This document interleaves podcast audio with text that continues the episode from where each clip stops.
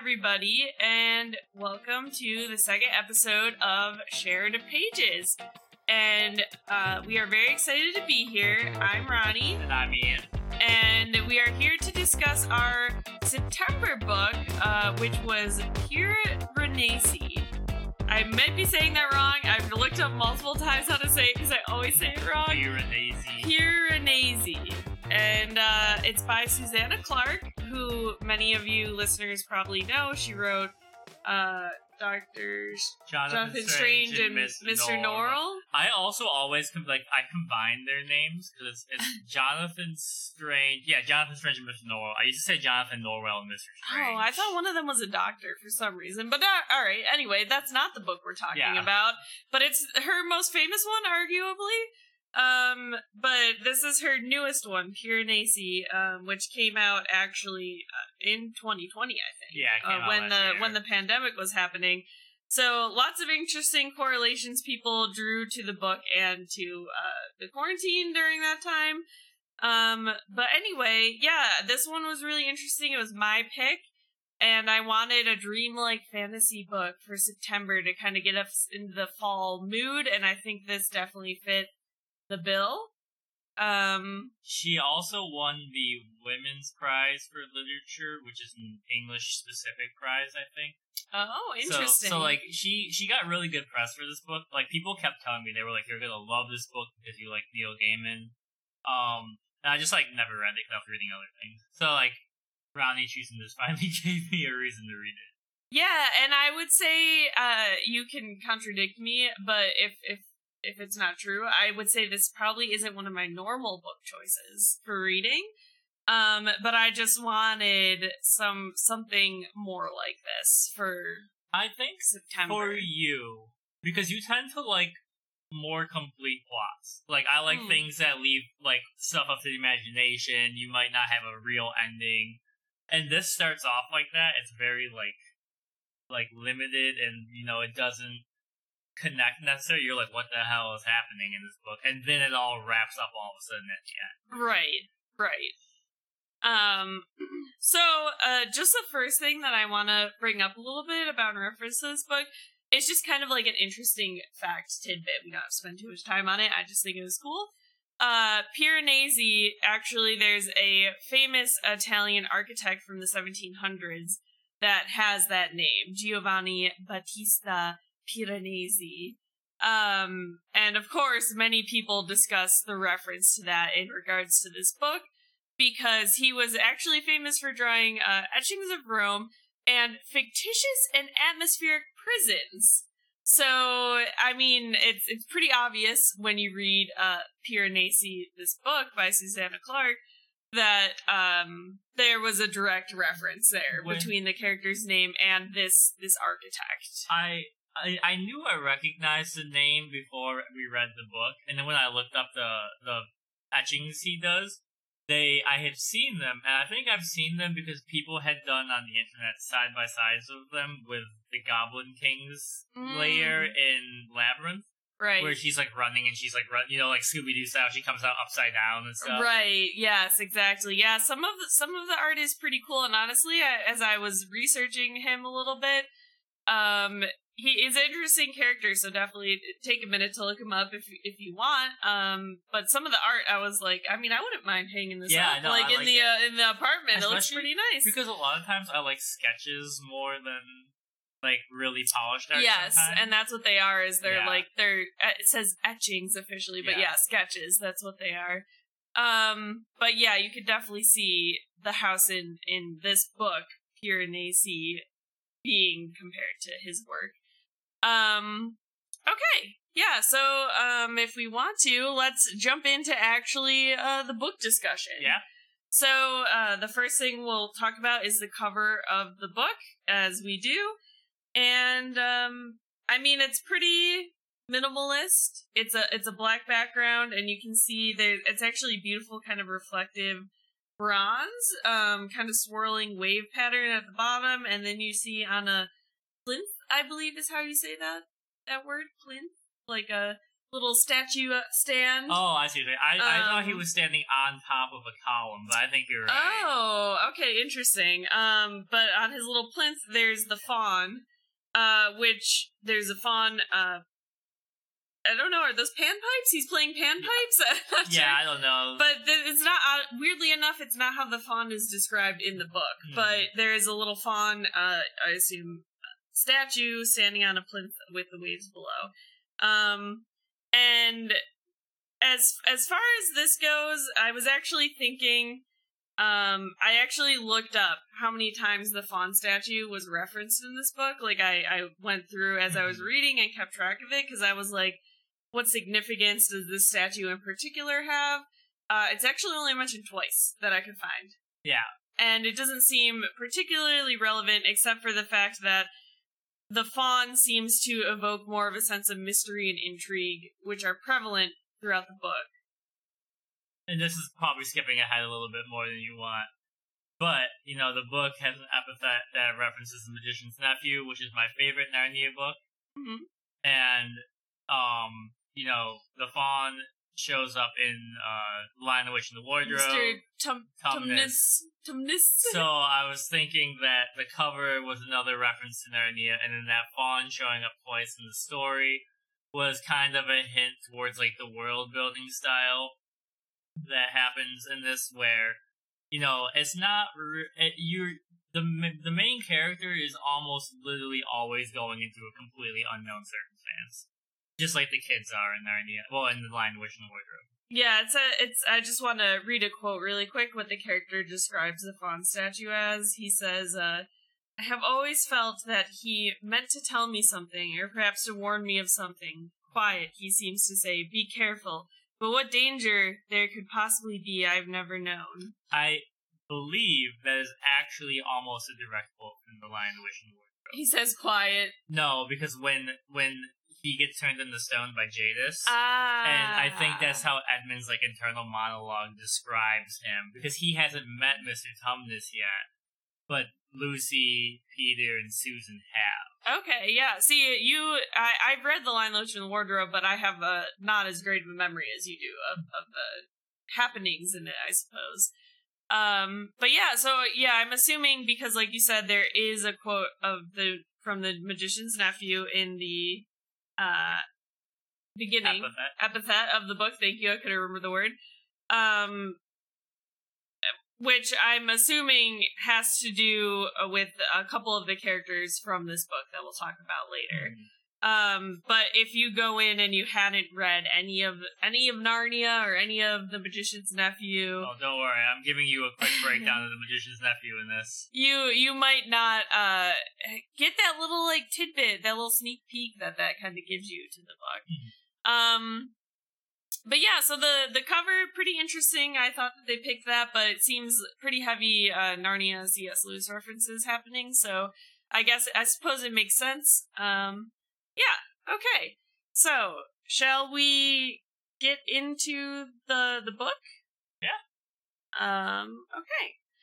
So basically, um, at the beginning of this book, you're introduced to Piranesi, Piranesi and the world through his eyes. World capitalized. There's there's this structure to the writing in this book where random words are capitalized because I'm assuming in Piranesi's Nasi's eyes, these things have a more important meaning to him. Yeah. Um, I think it's kind of like, you know, if you're a Christian, you're gonna uppercase the G in God. If you're like a polytheist or something, you might, you know, you might uppercase like Zeus's name, but not necessarily like the word God because there's multiple gods. Right.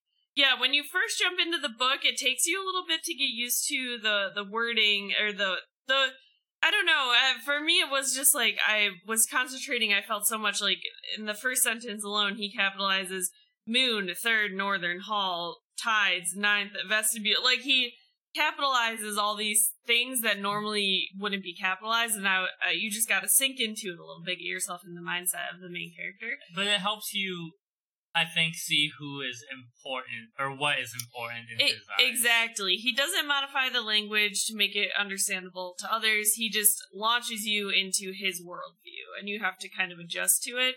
Um, so essentially, we have Piranesi at the beginning, and he is in. Uh, he calls it the house. Yeah.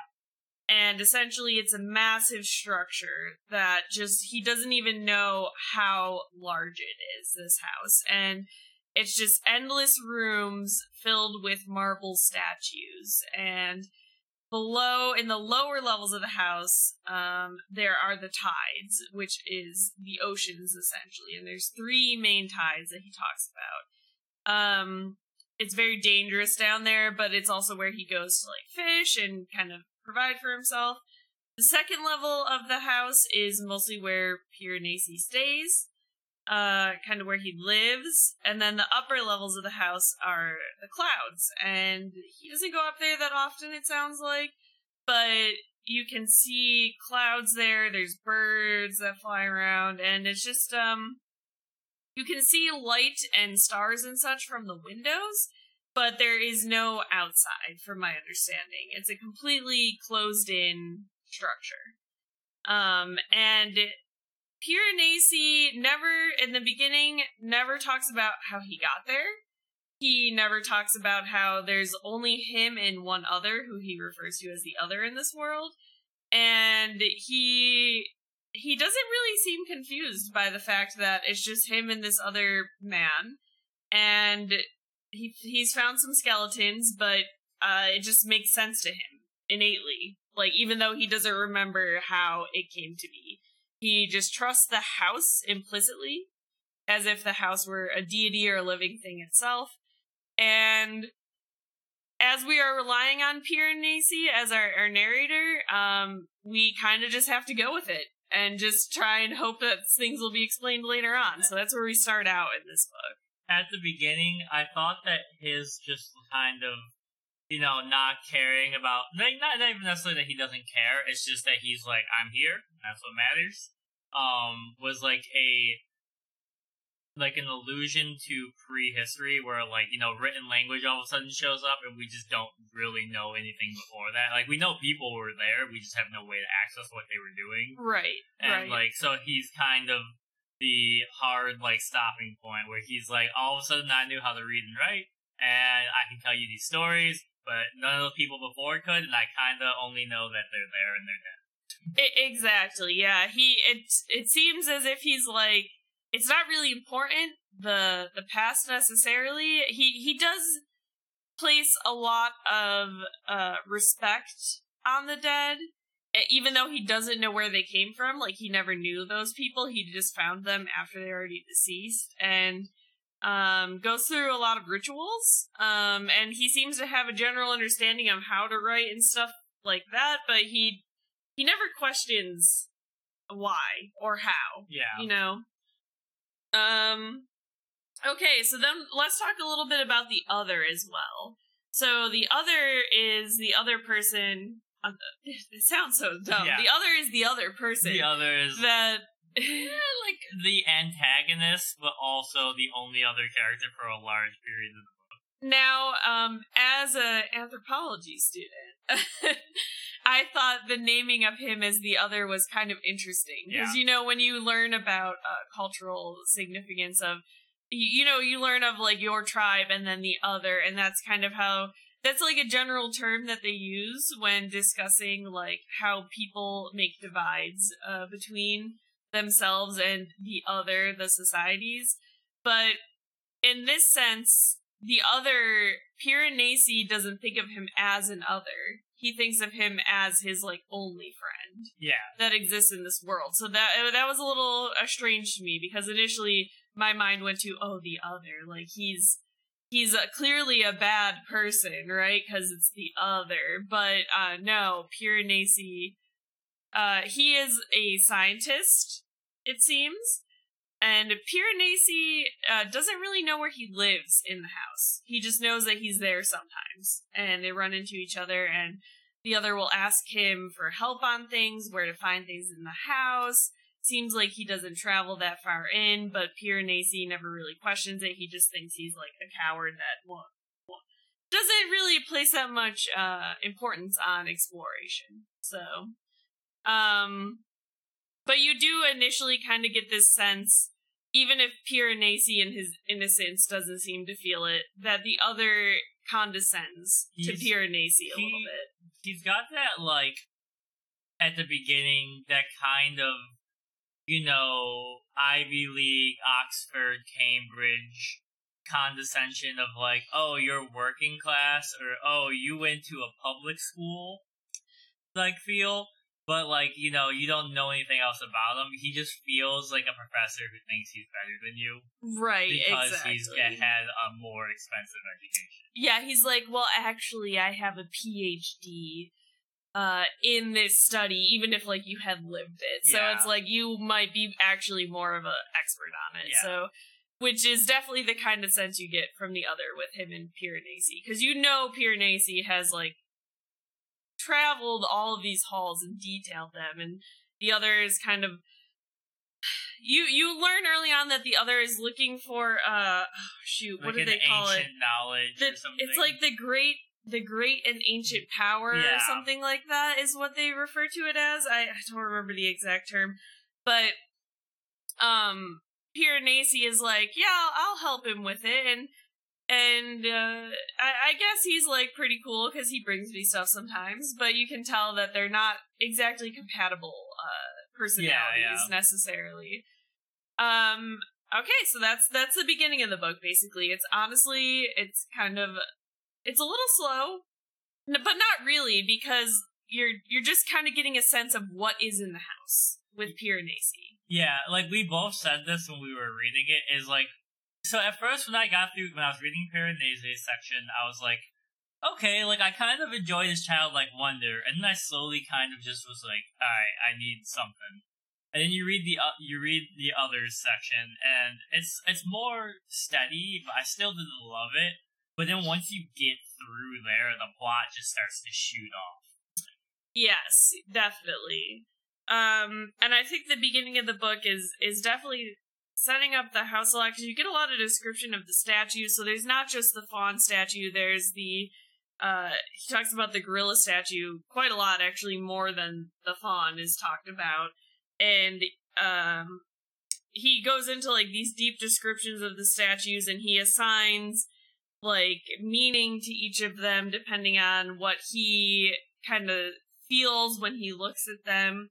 Kind of, I think, how you would if you went to like an art museum and you were like, oh, this piece really evokes like lust or something like that. It, it almost seems like that's what Piranesi is kind of doing to these statues. Like he's kind of looking at them, cataloging them, and assigning a, a meaning to them. Um. Okay, so yeah, so then it's just uh, Piranesi and the other in the house for uh, quite a while. But then um something happens. You can tell the other is like slightly agitated and he tells Piranesi that somebody else might be coming to the house and he tells them if this person comes, don't talk to them because they're going to try and make you go mad. And Piranesi is at first excited because he is talking constantly about how he wishes there were other people house and he's kind of lonely obviously because he's like the only one there um and that is i think i don't want to skip ahead too much so just stop me if there's something that you wanted to talk about before this that is when we get to the section that uh, includes the prophet Yeah, the only thing I want to say is, and this is something I so I know Susanna Clarke has a collection of short stories I haven't read, but she talks or she does this in Jonathan Strange too. Is that there's like certain things you can only understand by being a little mad. So like you know characters in her books are sometimes insane, but it's not necessarily a bad thing. And like insanity can have uses at some points, it seems mm-hmm. which I just think is really interesting. Very Right. Mad Hatter. right um so that is that so then we get to the part of the book where the prophet arrives the third character in the book um and Piranesi is not too sure who this prophet is, but he is pretty sure it's not the person that the other warned him about. Now, in classic Piranesi style, there's not really anything to actually inform Piranesi of this. This is just like a gut feeling he has and he just goes with it. It just Yeah. seems like something that Piranesi does. He's just like he's just like, well, the other warned me about this other person coming, but it's clearly not this old guy that's here, obviously. I mean, this guy looks like really frail. He couldn't make me go mad, you know?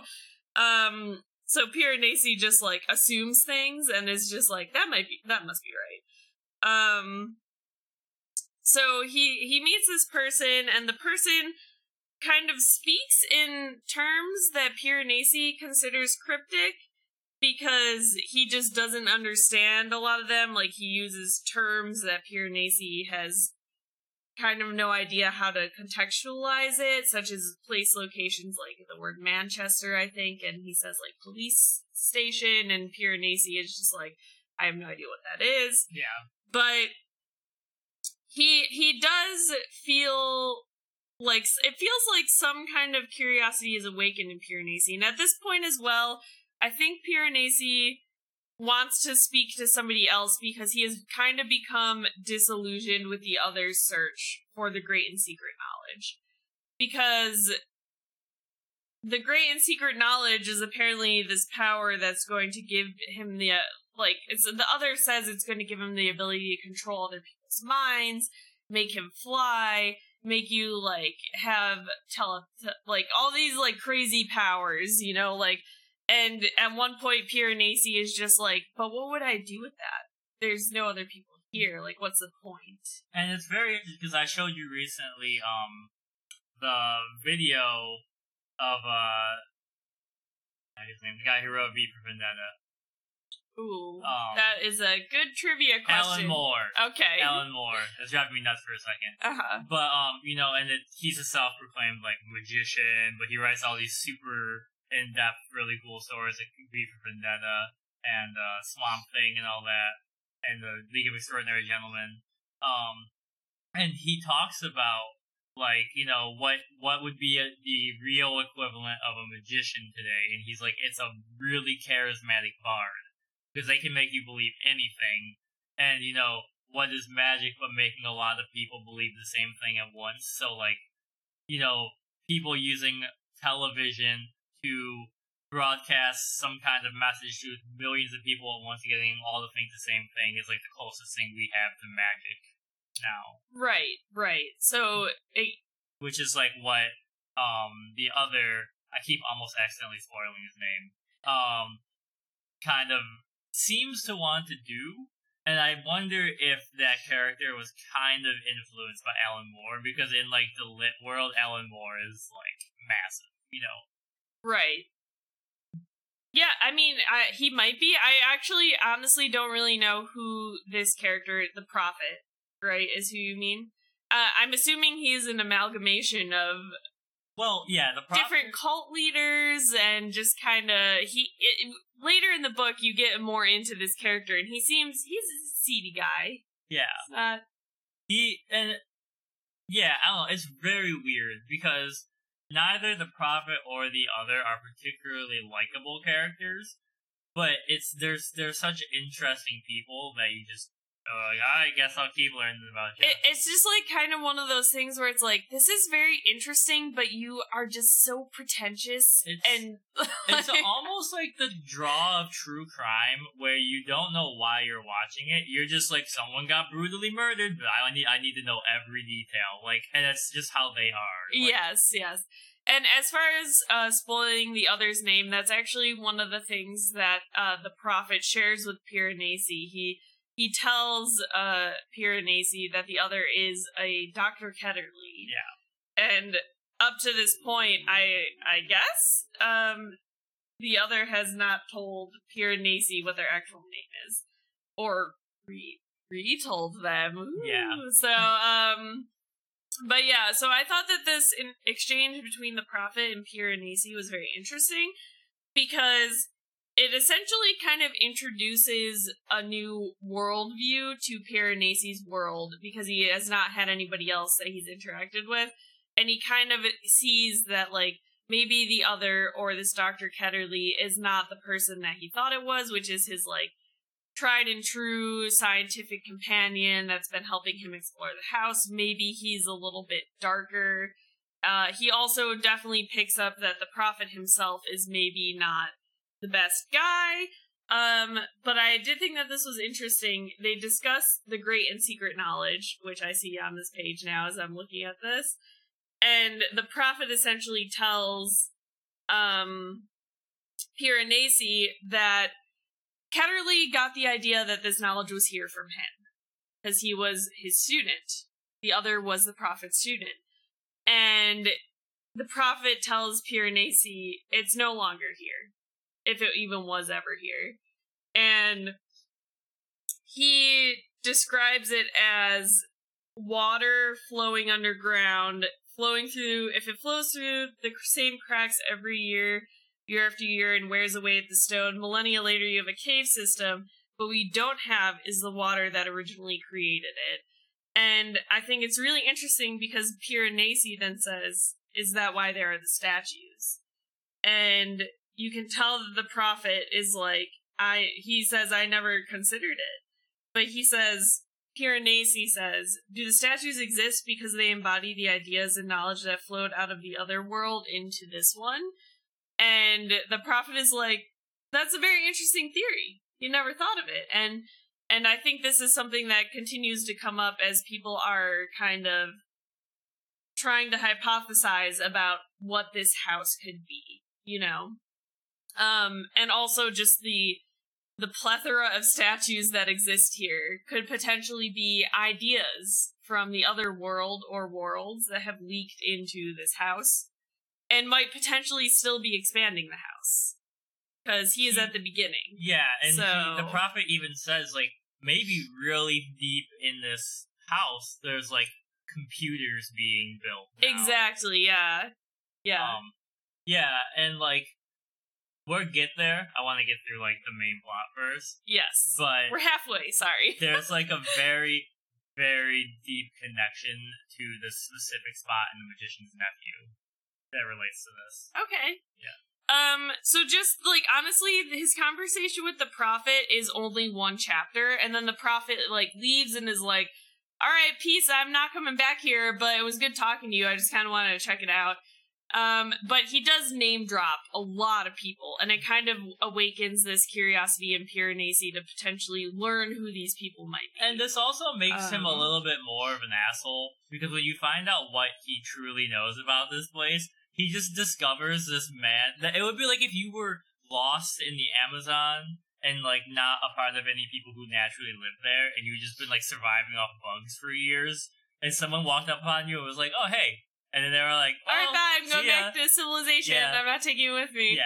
That, that's basically what it is. And like, if if you didn't already like later in the book, if as you learn of the prophet's true nature, if you didn't already get that sense from him essentially abandoning Piranesi here again, you you'd learn later on he's not a great Yeah. guy. Um, but okay, so the prophet name drops a lot of names. And Piranesi keeps, as I've said, these very detailed journals where he indexes everything that he writes about. And so essentially he goes into his journals and starts to see if he can find these names, which he's like, I probably won't find them because like they didn't sound familiar to me. But he does. He finds these names and he also uh I'm I'm trying not to mix up timelines here. I think this is when he realizes that his journals that he had marked as like 21, 22 and 23 journals are actually journals 1 2 3 that he had like uh changed or or they're his 1 2 3 journals but he like crossed off the 20 part of it. Yeah. Um, and in these journals, in his handwriting, there's like detailed biographies about some of the people that the prophet discusses. And I believe in this part, he also learns the name of the prophet through connection is a man named Lawrence Arn Siles. Sales. I'll, yeah. I- I'm not really sure how I pronounce that. Laurence Arne-Sayles. Damn you, Anglo-Saxon pronunciations. and he is essentially how would you describe him he's a doctor of what do they call him I don't even know. I would like because he's he's almost an occult studies person, which is why I think he's related to. He's he's inspired by Crowley. He's inspired by the man whose name I've already forgotten. I remember twenty seconds ago. What the heck is that guy's name? uh the author of Alan Moore. Alan God Moore. damn it. every time you click on the google page to google it you just remember his Yeah. name anyway i can't, they use an official term but essentially like anarchist thinking or like not oh, it's it's like transcendental thinking. something not like not apparently essentially you're not thinking like a normie Yeah. basically is what Well, it is and that's so this is what is really interesting about a lot of philosophy is sometimes like like you can go to school and study philosophy for 30 years and get a phd but that doesn't really make you a philosopher because you only know what other people have thought at that point you have not thought of anything innovative or different and that's why like the difference between uh laurence and valentine is like laurence well, still an asshole, actually managed to do something, and he's not just a derivative of another thinker. Oh, interesting. Yeah, I guess I never really thought about it that way, but yeah, the Valentine or Dr. Ketterley, I don't think we said his first name yet, cuz but uh Piranesi does learn his name uh in the journals. in the journals and um he he is essentially a copycat scholar. He is what essentially I would refer to as like an armchair anthropologist, where he's kind of just like read other people's works and all of his success has come off of like what he's read. He hasn't really done anything on his own. But Laurence Arne-Sayles is a horrible person. You discover he's kidnapped multiple people.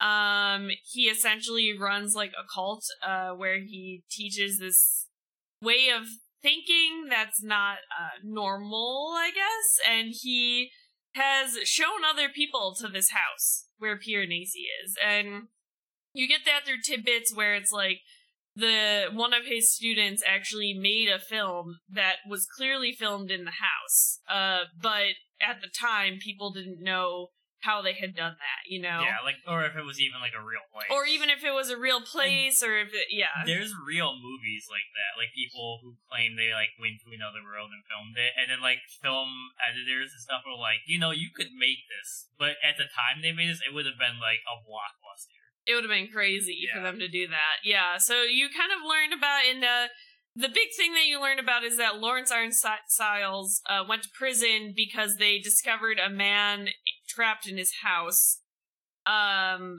that essentially had gone crazy and was talking about liver- living in this labyrinth like house that was filled with statues and had an ocean in the basement. And uh you're just kind of like hmm, okay so this is where Piranesi is right now. And um is Piranesi Piranesi? And Piranesi is kind of also thinking that but he's trying to not think about it too much I think because he knows that it could essentially lead to a big mental break on his part if he thinks about it too deeply. Um this just occurred to me. Sayles is also very clearly Merlin.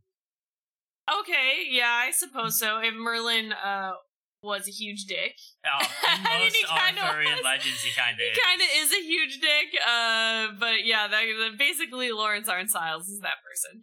Uh, but he seems like with his followers, he appears very charismatic, and people, uh, what what is the word? Uh, I'm I'm drawing a blank. Where you're really attracted to somebody that's very intelligent. Oh, sapiosexual. It seems like the, people are very like they're drawn to him i- in that way. Like he's very intelligent, and they're attracted to him because of his intelligence, kind of and thing. like, you know, what what time period would he have been doing this? Because it's, I think it was the seventies. Okay, the like the sixties or the seventies. because because like in the like early 1900s and like kind of on in France and in England, being an academic was kind of like being a rock star. Like if you were it like was a the fan- hot thing. like you know, like I've said this before, and this is a little bit of a tangent, but like Camus and Sartre's friendship breakup in France w- went viral, and before there was any way for things to go viral, because everyone knew who they were. right? Yeah. So he he is kind of like a, a little bit like that, I suppose. Um, So Piranesi starts looking into his journals, learning of these people that the prophet has mentioned, all at the same time, kind of being aware that this uh, other person that the other warned him warned him about, who Piranesi refers to as sixteen, because uh, I should have said this earlier. Piranesi found thirteen uh, dead people or skeletons in the house, so he refers to them as the thirteen people, and then he's fourteen. The other is fifteen, and then he's waiting for the sixteenth person. Um, and so Piranesi is waiting for 16 to show up. And while he doesn't show up initially, or this person doesn't show up initially, the other is kind of like getting more and more paranoid. Dr. Ketterley, the other, and he's kind of like, look, Piranesi, this person is dangerous. I think I'm gonna buy a gun. And if this person shows up, I think we just need to just kill them. And Piranesi is uh, like, absolutely not. That's the kind of vibe I get from him. He's like, why, why would we kill this other person? I don't want to take a human life. Um, but you can tell that Dr. Ketterley is kind of like very scared of this person coming here and discovering uh Piranesi, the house. We're not really sure. Um but that brings me to the part of the book where essentially 16 figures out how to get to the house and is leaving Piranesi messages. And per Dr. Ketterley's or the others' warnings, Piranesi has not been reading these messages. He's been erasing them. He's been trying to avoid uh, looking at them, but he's been noticing that the 16th person has been in the house. Um, and at one point, um, she leaves him, or they leave him a message that essentially just says, in all capitals, in written in stone, so that it can't be easily erased by Piranesi, are you Matthew Rose Sorensen?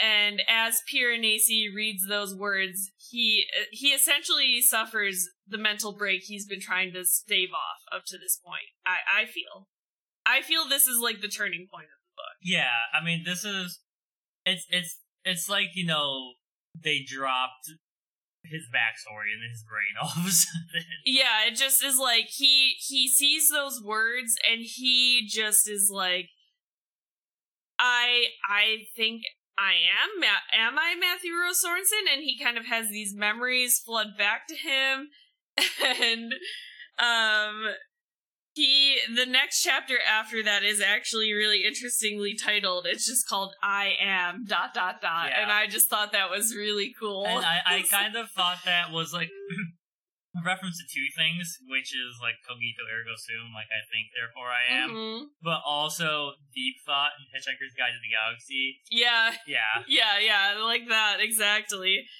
Um and he is it just shows him kind of asking himself he's like are you matthew rose sorensen? And he's like i am i am. Like he's he he can't think any farther than that. And then to tell himself to calm himself down he says i am the beloved child of the house.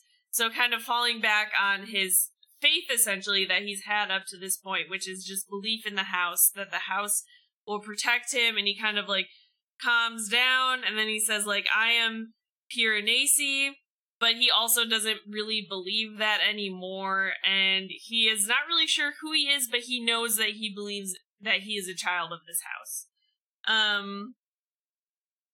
So, uh, so that that is the big turning point. So after that happens, it takes him a minute to be able to do it, but he looks up the name Matthew Rose Sorensen in Yeah. in the in his journals, and this is where we get the first real look at who our narrator actually is or was i guess if you're if you're thinking of it in his own terms you know? Um and you realize that Piranesi is also Matthew Rose Sorensen, and he is kind of a student of um that anarchist thought that that off the beat that, like that different way of thinking like he is trying to research this on his own essentially and he you you know that he the reason he has all these biographies of people is because he's trying to write a book about different ways of thinking. And so he's researching all the students of the prophet Laurence Arne-Sayles, and that's how he had all that information. And you realize that at one point he went to visit the other in our world, the normal world. And he went to visit Dr. Ketterley to get information on this way of thinking and try and get a little more information on Laurence Arne-Sayles. So, um, this is where we actually learn that the way that Piranesi or Matthew ended up in the house is he goes to visit Dr. Ketterley. Dr. Ketterley asks him that this is just a huge warning, and I just had to, as I was reading it, I just had to think to myself, if this was a female character, would they have said the same thing? Do- Dr. Ketterley goes, Did you tell anyone you're coming here? And Matthew Rose Sorensen goes, Nope. Yep. Nobody knows I'm here. I just came here to see you because I wanna I wanna talk to you about your your school of thought a little bit. And uh, I imagine almost Valentine Ketterley doing like the excellent, Yeah. like the, the Mr. Burns. Mr. Burns evil guy thing because he's kind of like, all right, yeah, here, uh, you know what? You want me to show you the ritual that we used to go to this this other world, this labyrinth that you've read about? And Matthew Rose Sorensen is like, yeah, I don't think it's gonna work, but sure, like let's try it.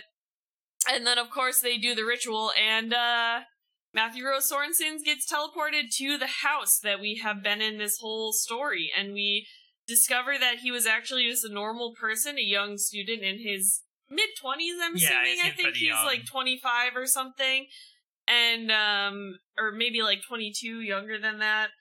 And uh, essentially, Doctor Ketterley traps him in the house, and he wanted a young. He said he wanted a young male that he could use to essentially trap in the house because he felt their mind would be better, like able to survive. Essentially, Yeah, because the space like deteriorates your memory. You eventually seem to just go mad, but it affects people differently. it affects people differently, and it seems like because Matthew or Piran- Piranesi, his mind is so logical and he catalogs everything so efficiently in his journals that somehow helped him hold on to some kind of sanity.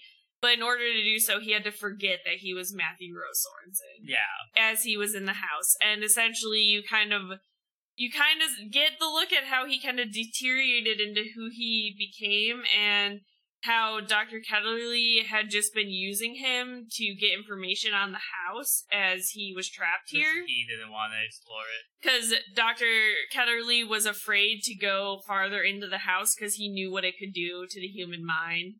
Um, and I mean, and that's also what Laurence Sayles says too. Is he's like, he's like, yeah, I'm not staying long. I know this place is bad. Bye. yeah, and it also it's like we said earlier. Essentially, Ketterley got this idea because Laurence Arne-Sayles had done something similar, where he like would trap people in the house because they wouldn't know how to get back. Essentially, Mhm. They'll- because he had been the one to kind of show them the way. And it is a little interesting the way that you get there. It, it seems like there's a couple different paths. One is you could just go back to a place before you had, before your mind had essentially become too entrenched in reality. So the way that Laurence Arne-Sayles did it is he went to his childhood home and he kind of tried to put himself in his mind state of him when he was a child and then that's how he got to the house. But the way that they did it with uh, Dr. Ketterley and Matthew is they kind of made a room dark and focused on a flame, and then kind of let reality essentially disappear around them. I also thought it was really interesting that they didn't have to believe that it would work Well- for it to work. It just happens, you I know? I think that's kind of like a reference to teaching because it it reminded me of an American Gods when I can't remember her name, but this girl has like a monologue that's super incredible, but she says like, you know, I believe that planes stay in the sky because we believe they will stay in the sky. Mm, And so like I've you- heard that before. you know like um so someone has an idea and whether or not that idea is true like it can like almost be like an infection in people's brains Um, That's and, true, yeah. And like, you know, despite his theory being true and them finding the house, he like not everybody is capable of having that kind of thought without training.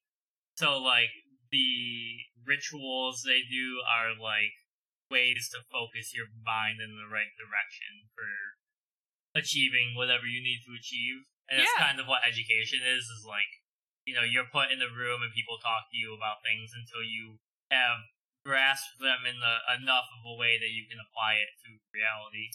That that's a really good way of putting it. Now that now that you describe it like that, so yeah. Um, so so he, he figures out how he got there, and essentially at this point, Piranesi Matthew, he's not sure who he is. This this other person, perhaps. I kind of feel like honestly, this character compartmentalizes his identities a little bit, just as a way to try to hold on to his sanity. You know, um, he is just like the other Dr. Ketterley is not my friend. He trapped me here. He's been lying to me this whole time, and he's like, I gotta find 16. After all this time that I've been trying to avoid them because the other, because Dr. Ketterley told me to, I gotta find this person. Um, and he kind of com- confronts Dr. Ketterley a little bit Yeah. but without telling him that he knows who he is and he's like look you, you gotta you i know that you were lying to me kind of thing and uh, dr Ketterly honestly just seems too obsessed with his own paranoia to really care and he's just like i don't really care about this right now we just gotta kill 16 um so then that brings us to essentially the the end of the book um basically um, where 16 arrives in the house and it's a woman. And Piranesi Matthew is not really sure who they are, but they just know that they trust them over Yeah, Dr. trust him more Ketterley. than the. They know that they trust them them. more, yeah, than the person that's been lying to them. And there is a very climactic, like, altercation that occurs because on the day that 16 is uh, going to arrive, there's also going to be a convergence of the tides, and they're going to kind of flood the middle halls, essentially. And Piranesi knows this because he's studied them so detailed, you know. Um, and Ketterley wants to try and use that to his advantage. Essentially, he wants to he he's brought a gun and a boat, and he intends to either shoot sixteen or watch them drown. Um, but Piranesi is not going to let that happen. So there is a very climactic altercation where essentially Piranesi kind of like grabs 16 and is like, we gotta, we gotta get up high. The tides are coming. It's like happening right now. And Dr. Ketterley is like chasing them with his gun and they run up and kind of take shelter behind a horned giant statue. And as, in typical Ketterley fashion, he never took any of Piranesi's warnings about the floods very seriously. He never really listened to Well, he- Piranesi. he brought a boat. He brought a boat, but like as even as it's happening, Piranesi is like, "You gotta get in your boat. You gotta get up high. We don't do this. Like, don't be so obsessed with like murdering sixteen that you like end up dying yourself." See, I thought like he took the right precautions, but he was like, I've got two options: I kill this person now, or I get arrested, or I have to stay here forever. So he was like, I can't not let them. I can't not succeed in killing them, otherwise the rest of my life is ruined. Sure, sure, yeah. I guess I guess you could definitely say that. And uh, basically, his Dr. Ketterley's own obsession uh, essentially leads to his demise as Yeah. he is trying so hard to chase them down. He ends up getting separated from his boat as the tides are coming in and he can't get back to it. And he essentially gets bashed against one of the walls by the waves and um that is where and then And he gets pulled under under the the- water as it's happening. There and- seems to be like a kind of like cosmic joke that the boat kind of comes closer and closer to him, and then is like, "See ya." Yeah, it's almost like the boat is kind of like you're not worthy of being saved to Yeah. Dr. Ketterley kind of thing where they the way it's written it's kind of like the boat dances like away from him almost like jokingly.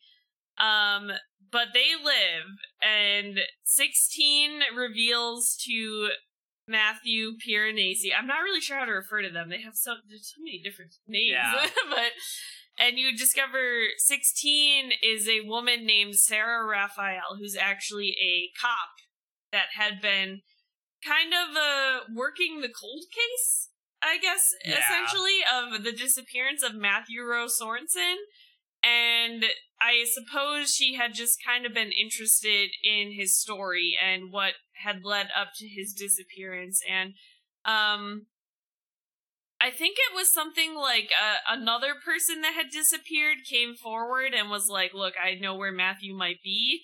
Um, because they had been captured by Arne-Sayles, I think. Yeah, yeah, and they had been working in like a museum or something and now. and when they learned that Matthew Rose Sorensen disappeared, they were like, "Well, I gave them the information of Doctor Ketterley or something like that," and um, that's what led her to him. And you just kind of get the lowdown that like Matthew has a whole family and friends and everything waiting for him back home, and he's been gone for six years. Yeah, which is a long friggin' time to be in that house. I would assume. I I was wondering if he was the one that had lived the longest in the house. Probably. Ro- yeah, almost Because it sounds like everybody else like went crazy or was killed. because like everyone else has disappeared around this cult that Sayles has made, and it seems that like they tell you he went to prison, right? and it seems like he those people disappeared like all around the same time and just never came back, and it seems like a relatively short period of time. yes.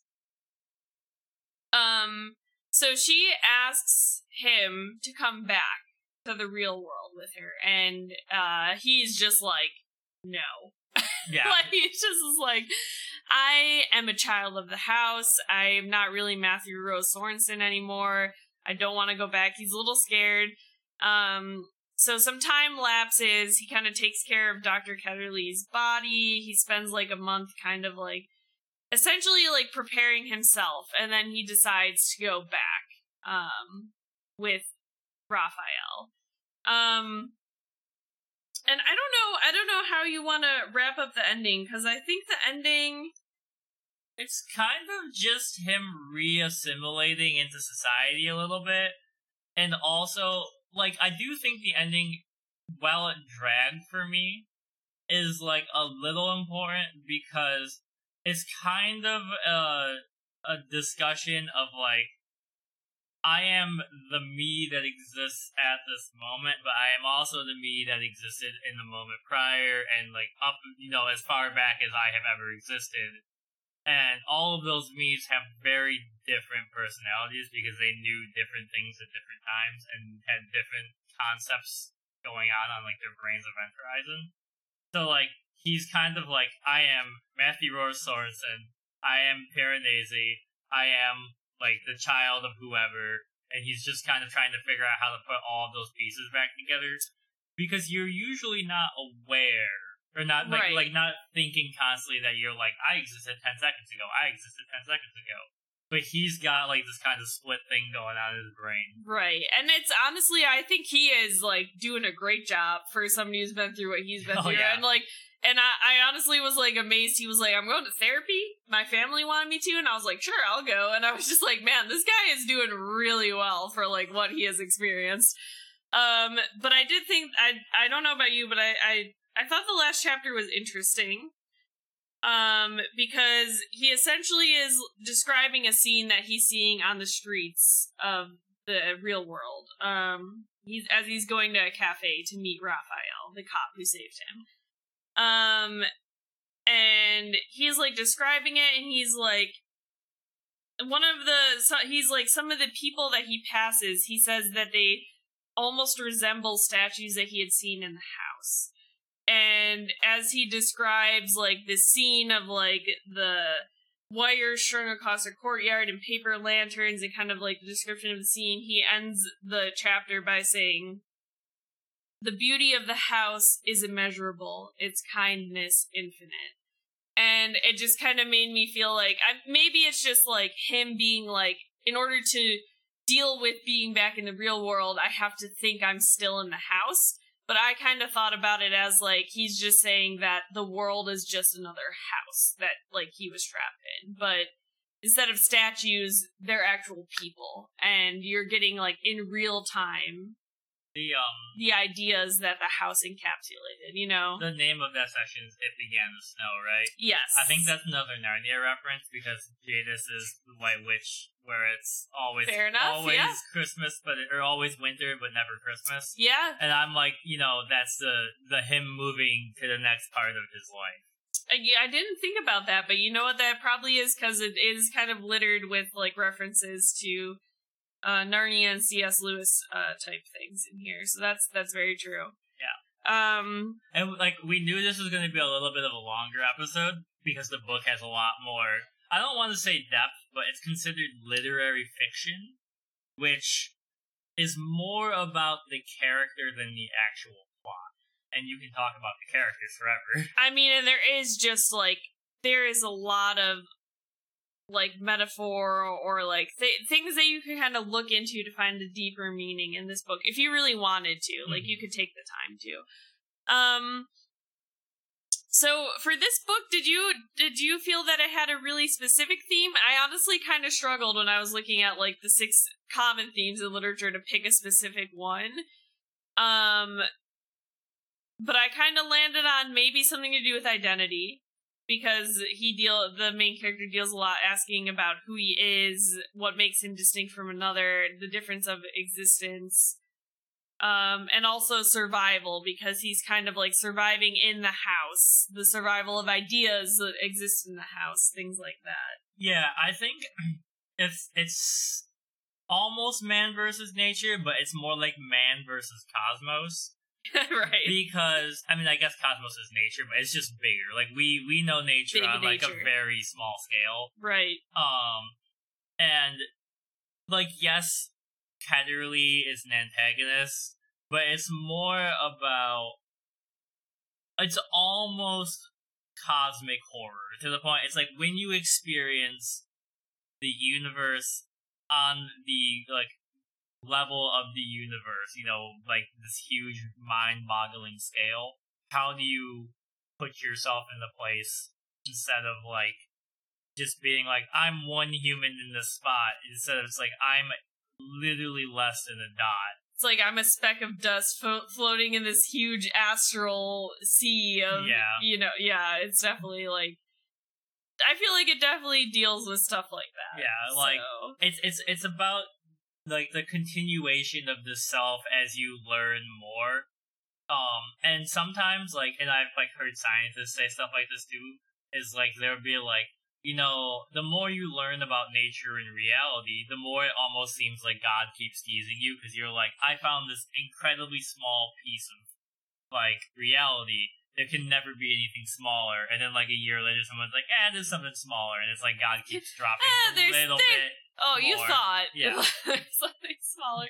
Yeah, yeah, something like that. Um, th- this is kind of a tangent a little bit, but it is something that I wanted to touch on. Just uh, some, it's like a interpretation that I had made, but I wondered if you thought the same thing. Is a lot. It talked about how the world was a dis- distributary world, Mhm. um, how it was created by ideas flowing out of another world, and a lot of times Piranesi, looks at the statues for guidance, and I was wondering if that could be a metaphor. Is I don't know if that's the correct term for when we look back on history to gain insight on how to deal with issues.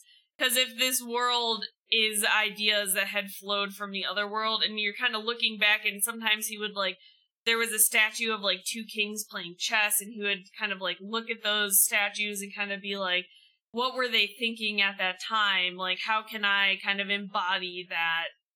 Um, Um, I think it's an allegory, and so this is also like going back to Narnia.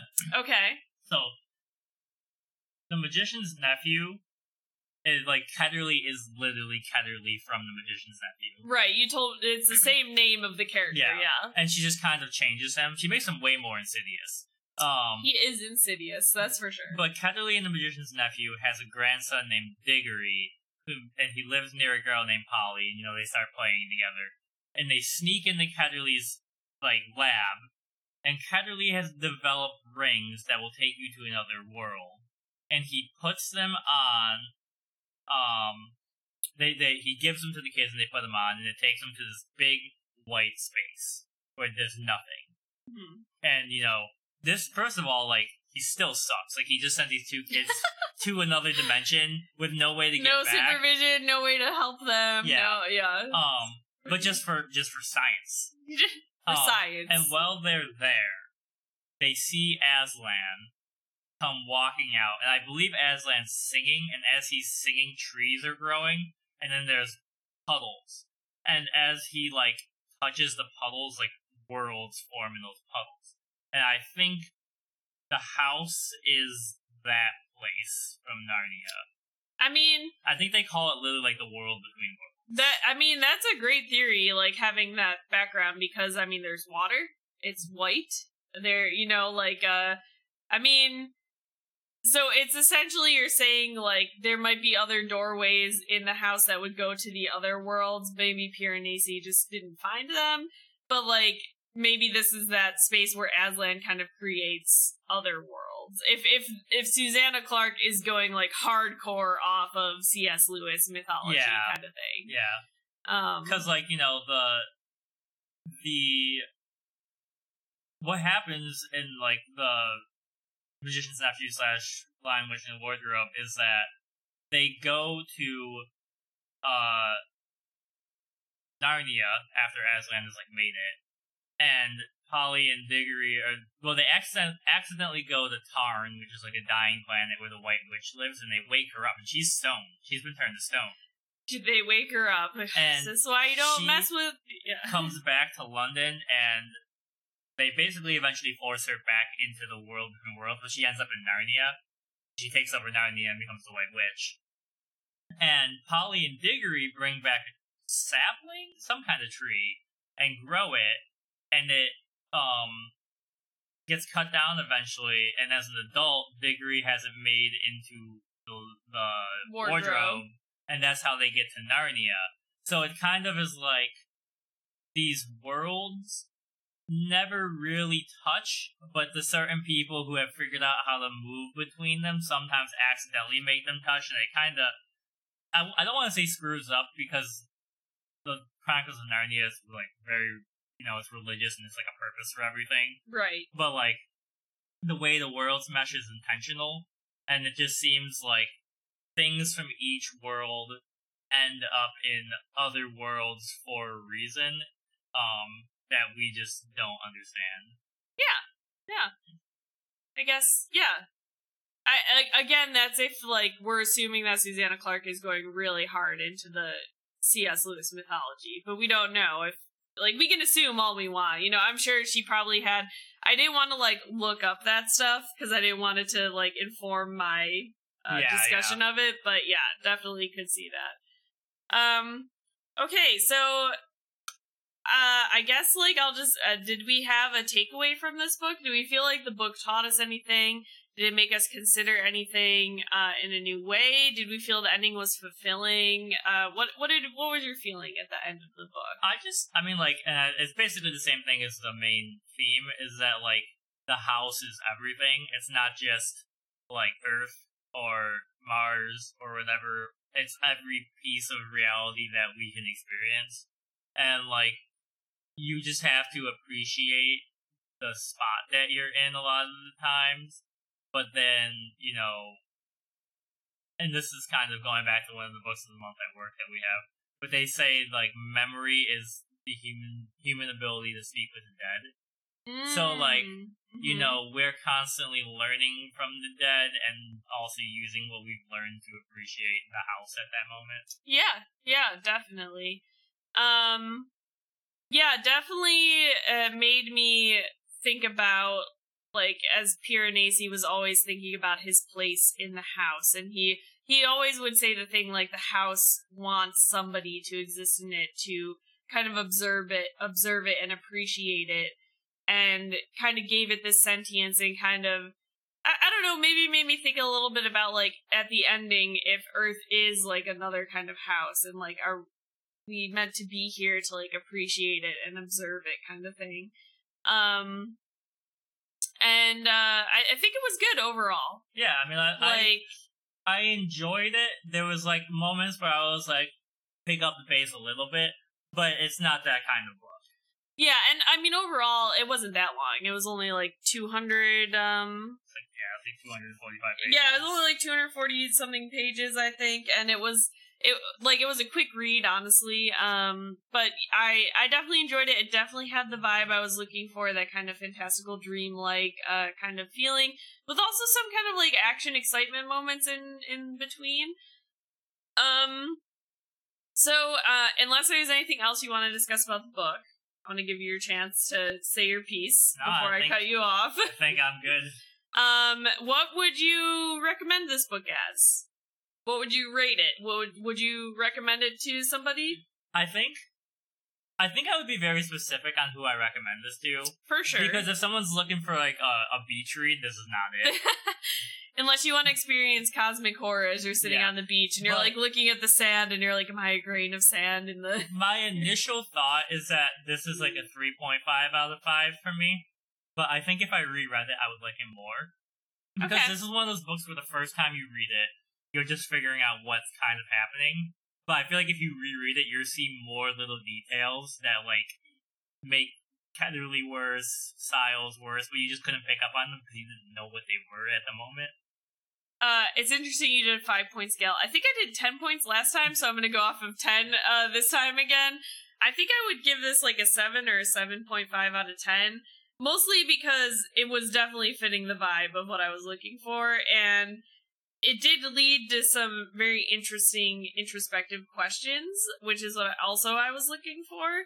And although there were some slow parts, it was a fairly like like you could you could sit this and, and Yeah. read this in like a day if you Oh, really yeah. wanted. Like, um, I thought it was good. It was like fast paced enough, and um, kind of made me curious to maybe check out some other Susanna Clarke. I think she Uh, only has two. I think she does. She only has uh Jonathan Strange and Mr. Norrell, and then there is another A one in the back here. of short stories. The the Ladies of Grace Adieu and other stories. Is it? yeah, dude. Um, which I've never heard of that one, but um, yeah, I kind of the same thing. I would definitely just think about who I recommended this to. It might not be for everybody, uh, but I liked it. It's a Um, book that's like a mood, you know. It It's- is a mood. It's a vibe. Yeah, because you can't always be on. You can't like most people are not one hundred percent all the time being like a philosophical thinker. Right. Right. And if you are not in that mood, you're not going to have fun with this. On the flip side, reading something like this, if you just like general fantasy, it might get you into thinking about like, oh, maybe I want to look a little more into some philosophical Yeah. ideas, you know, that kind of thing. If you hadn't uh, dipped your toes into that before, you know. Yeah, yeah. Um, but yeah, like overall, this is really good, and I I enjoyed reading it, and uh, yeah, Yeah. that's uh, So uh, next month, which is tomorrow, we're starting the Southerner's Guide to Slaying Vampires by Grady Hendrix because it's spooky month. yes, um, spooky. I know almost nothing about it except that people love it. And I really wanted to read their second book, which came out recently, which is the Final Girl Support Club. But I was like, yeah, start with their first book. Yeah, we're, so we're going into the October book pretty blind, so Yeah. it'll be exciting to see uh, what that one is.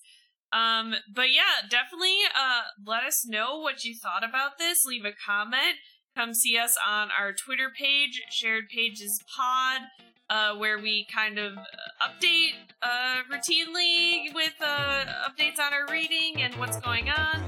And uh, yeah, I can't wait to hear what you guys thought about this. If you have your own discussion topics that you'd like uh, to bring up. Yeah, make sure to leave a review if you're interested because it really helps. Um, and we're also live five days a week on Twitch at twitch.tv slash. So, you know, we'll see you next time.